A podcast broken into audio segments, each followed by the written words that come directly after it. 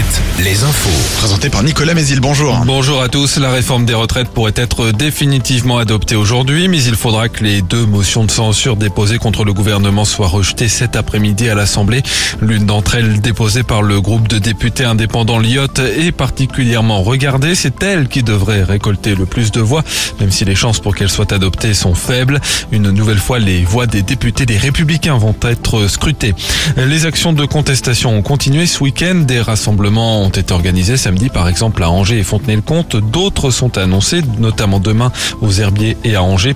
Euh, par ailleurs, la grève continue à la SNCF avec un trafic toujours impacté. 4 TGV sur 5 en circulation, 3 intercités sur 5, 2 tiers des TER. En Loire-Atlantique, des piquets de grève sont en place au centre de tri postal d'Orvaux, d'où est acheminé le courrier pour la Vendée et le Choletais. Grève aussi dans les raffineries. Certaines sont mises à l'arrêt. Pour autant, un peu moins de 4% des stations-service rencontrent une pénurie sur au moins un carburant en France. Un chiffre qui atteignait hier 7,5% en Maine-et-Loire, mais moins de 2% en Vendée. Les dépôts de carburant disposent de stocks élevés, rappelle le syndicat professionnel des stations-service Mobiliance.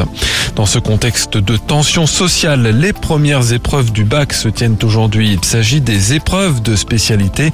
Certains syndicats enseignants ont appelé à la grève des surveillants. Le ministère de l'Éducation assure que du personnel supplémentaire est mobilisé et que des mesures sont prévues pour les élèves qui arriveraient avec un retard de moins d'une heure. Dans l'activité sportive, la Ligue 1 de foot. Cette journée de dimanche a été marquée par euh, la défaite du PSG au Parc des Princes contre Rennes 2-0. Marseille victorieux contre Reims en a profité pour se rapprocher au classement.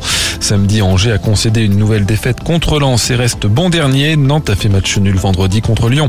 La météo, un ciel bien voilé ce matin quand on n'a pas du brouillard. Quelques rayons de soleil se montreront cet après-midi entre deux passages nuageux avec des maxi entre 14 et 16 degrés.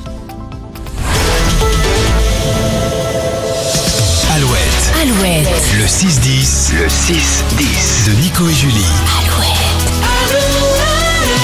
On tourne un petit peu en rond avec ce code Alouette depuis